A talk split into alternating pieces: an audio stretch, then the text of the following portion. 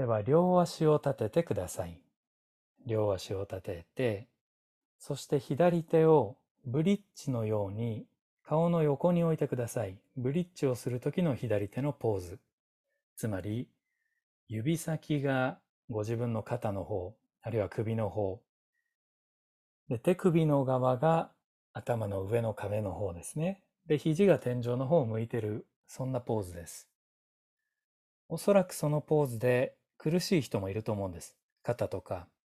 その場合も、そういう時誰でもありますので、手の位置を適当に変えてください。楽な場所でやってください。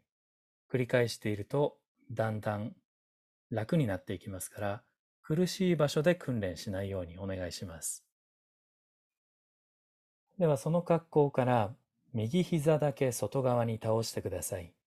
左膝は立てて右膝だけ外側に倒しておきます。そして優しく左の足の裏で布団を踏んで、お尻を右側へと転がしていってください。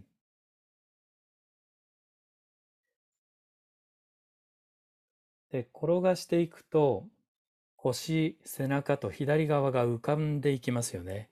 右側が布団に沈んでいくと思います。それに素直に逆らわずにいると、左の肩が持ち上がっていくタイミングがあると思うんですね。それに合わせて、左の肩を持ち上げてください。ただ手のひらは持ち上げないように、つまり左の腕はブリッジのような形になります。そしてゆっくりと戻ってください。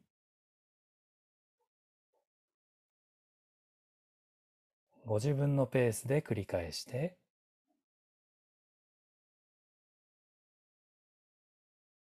ブリッジとは言っても、体の左側は持ち上がっていきますが、単に体の右側へと転がっていく、そういう動作です。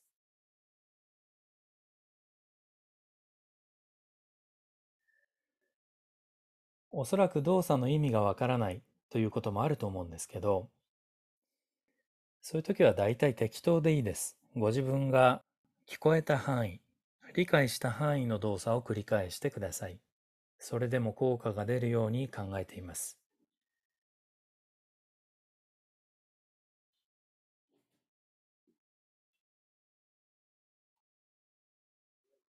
だんだんその動作に慣れてきましたら、ご自分の体全体に気持ちを向けて、もう少し楽にやれるには、やるにはどうしたらいいかなと考えてみてください。例えば肩のあたり。例えば肘の方向。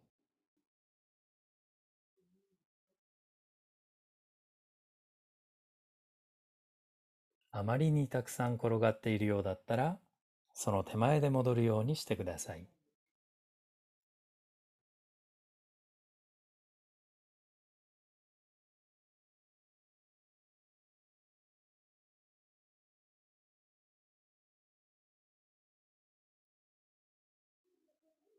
足の位置窮屈じゃありませんか？ちょっと足の位置変えてみてもいいですよ。というかいくらでも変えてください。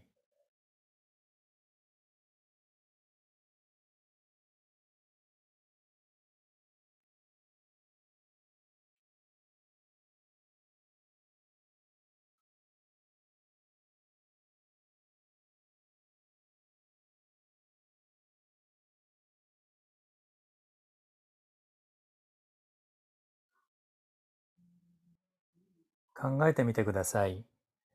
一回一回の動作の間にどれぐらいご自分は今間を取ってますか？この間という考えはあまり体操の世界にはないですね。回数は重要ですけど、間という考え方があんまりないです。でも日本の芸事にはこの間というのが非常に重要ですね。茶道のお手前の間間の間とか一瞬止まってみたりありますね。お花でも空間の間がありますよね。間というのを大事にしてください。どれぐらい動作の間を取ってるでしょう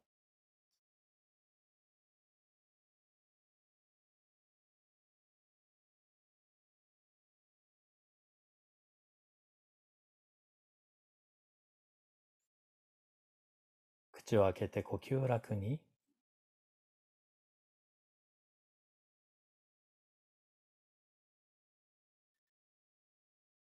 では一度動作をやめて、体を投げ出して力を抜いてください。左腕はゆっくりと下ろしてください。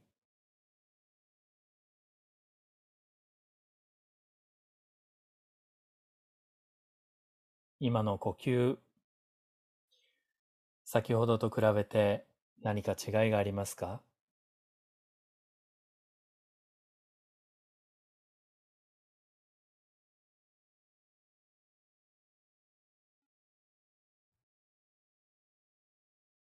右側と左側の違いは何かあるでしょうか？例えば肩周りの形、感じ、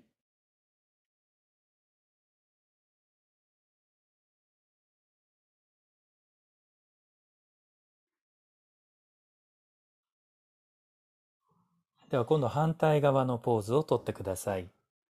両足を立てて、右手を顔の横に置いてください。ただしブリッジするような格好です。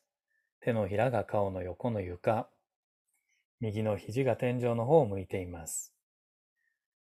で両膝を立てたところから左膝だけ左側に倒してしまってください。そしてゆっくりと右の足の裏で布団を踏んで、お尻を左側へと転がしていってください。お尻の少し上の腰、背中、逆らわずにそのまま動いていってください。でその動作に合わせて、右の肩を布団から浮かせて、そしてゆっくりと戻ってください。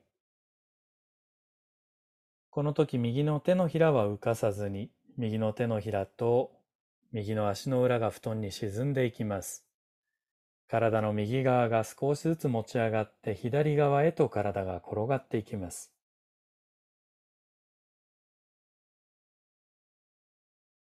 ご自分のペースで繰り返してください。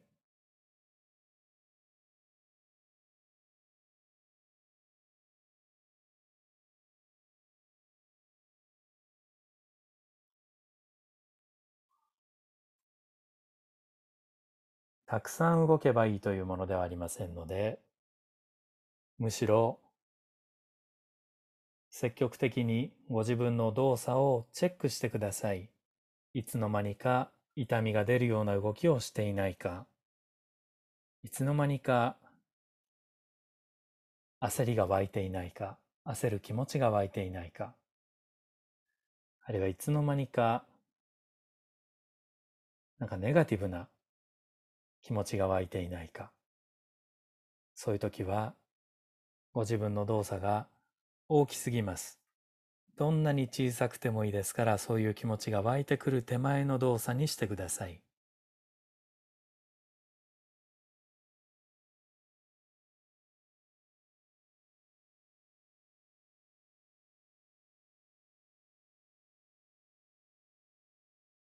窮屈な場所があったら積極的に位置を変えてください。姿勢を変えてください。左の腕の位置。体にぴったり合わせていると体が転がるのを邪魔してしまうことがあります。左腕は体から離した方が転がりやすいことが多いです。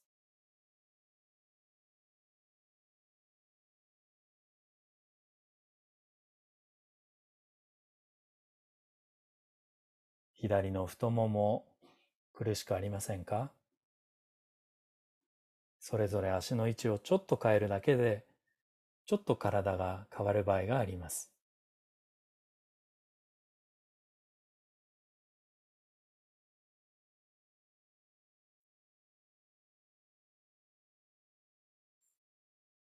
では動作に合わせて胸でもお腹でもいいですから左側へと膨らませてください。そして体が転がりやすくなるようにしてください。戻ってくるときはお腹や胸の力を抜いてください。左側に転がるときだけ左側の方へ少し膨らませてください。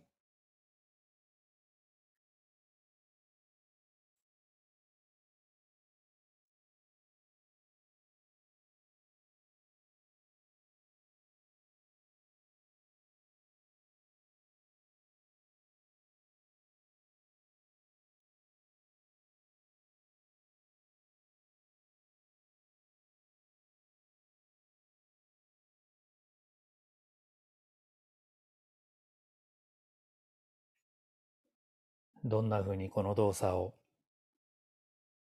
やってらっしゃるんでしょうか？僕は普段クラスにいたら、もう少しここを動かしてくださいとかっていうことはまずなくて、大抵は止めに入ります。ちょっとそこを無理しすぎじゃないですかとか、もうちょっと休んでくださいとか、もっと間を取りましょうよとか、一旦休んでくださいとか。なので、せめて僕が言うぐらいご自分でや休みを入れてください。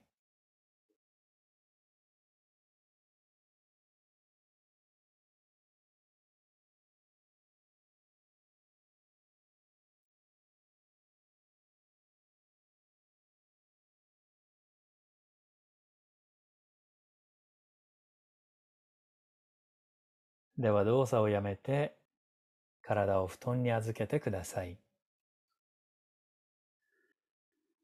口を開けて呼吸を楽に。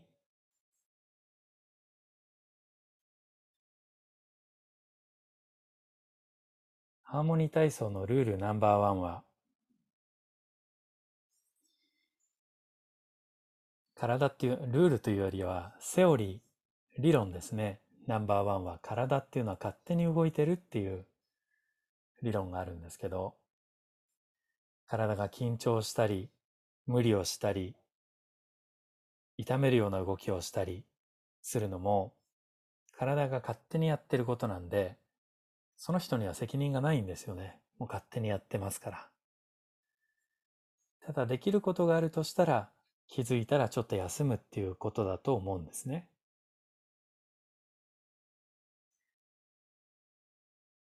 ではもう一度同じポーズをとってください。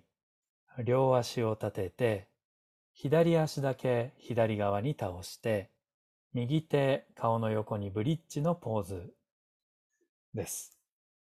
そして、左手、右のあばらに当ててください。左手右のあばらに当てます。ただし右の脇の下のあたりのあばらに当ててください。で、今度は胸を膨らませて、胸を左側へと転がしていってください。左側に胸を転がしていきます。そしてゆっくりと戻ります。胸を膨らませて左側に胸を転がしていくときに、右の肩甲骨、右の肩が持ち上がっていきます。そしてゆっくりと戻ります。この動作に合わせて右の足の裏で布団を踏んでお尻も左側へと転がしていってください。つまり今度は肩の方が先行して動いてお尻の方が、えー、協力者という感じですね。さっきはその反対をやりました。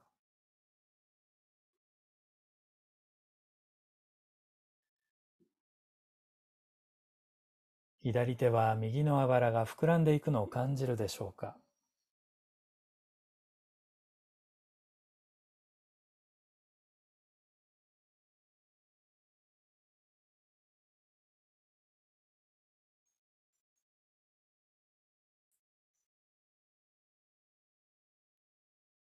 目いっぱい膨らませなくてもいいですよ。ほどほどでお願いします。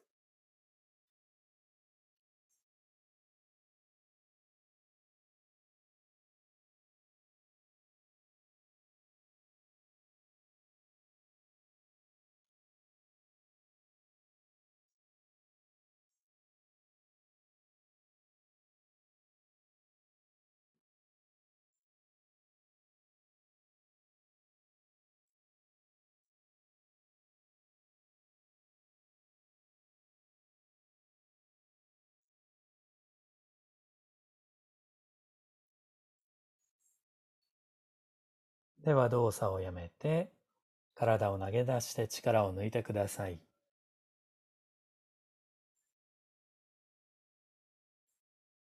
呼吸を楽に、右側と左側比べてください。肩の厚み、あばらの厚み、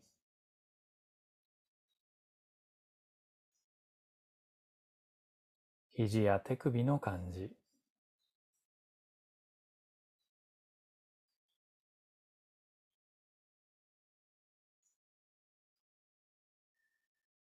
ハーモニー体操の場合は、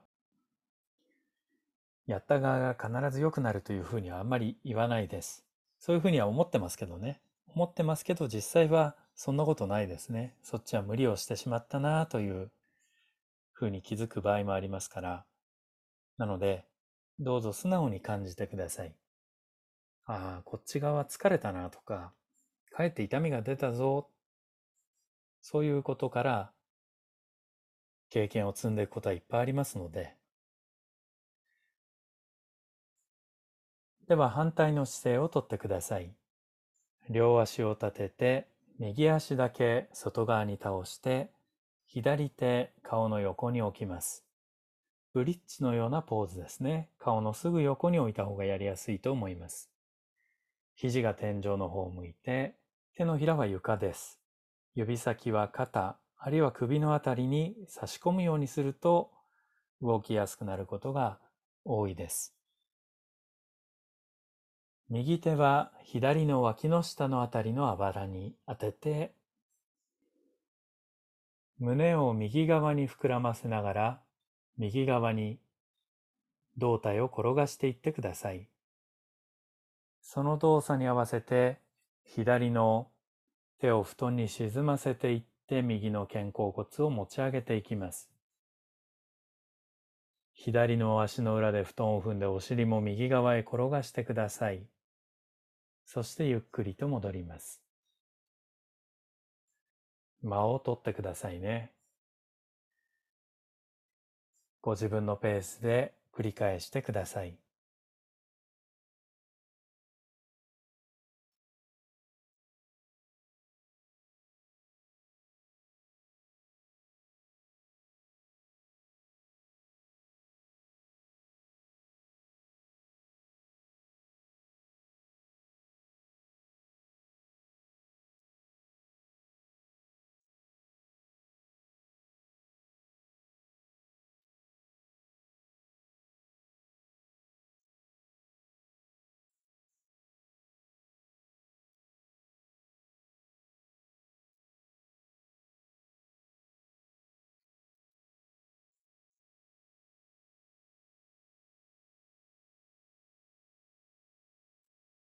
あと2、3回続けてください。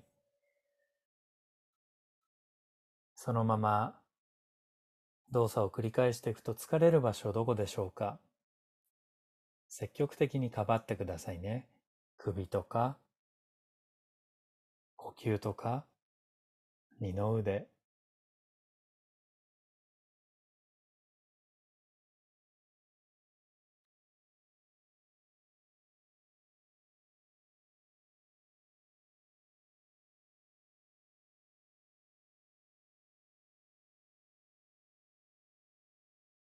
では動作をやめて、両腕両足を投げ出してください。腕はゆっくり下ろしてくださいね。同じポーズを続けた後っていうのは、すぐに動くと痛みが出ることがよくあります。ゆっくり下ろしてください。呼吸を体に任せて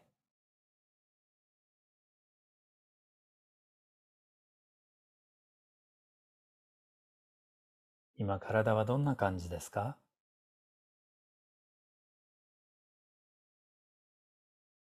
胸、脇の下、背中から肩甲骨、肩周り、二の腕から前腕部、首や喉、顔の前側、後頭部頭、耳も忘れずに、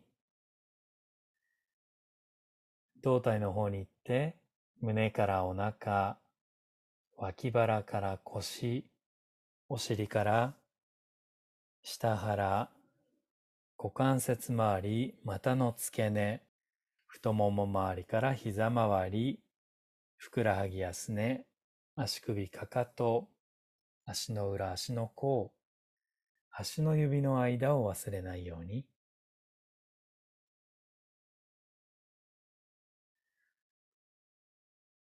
1日1回でいいですから、1分でいいですから、ぜひ体のことをやってみてください。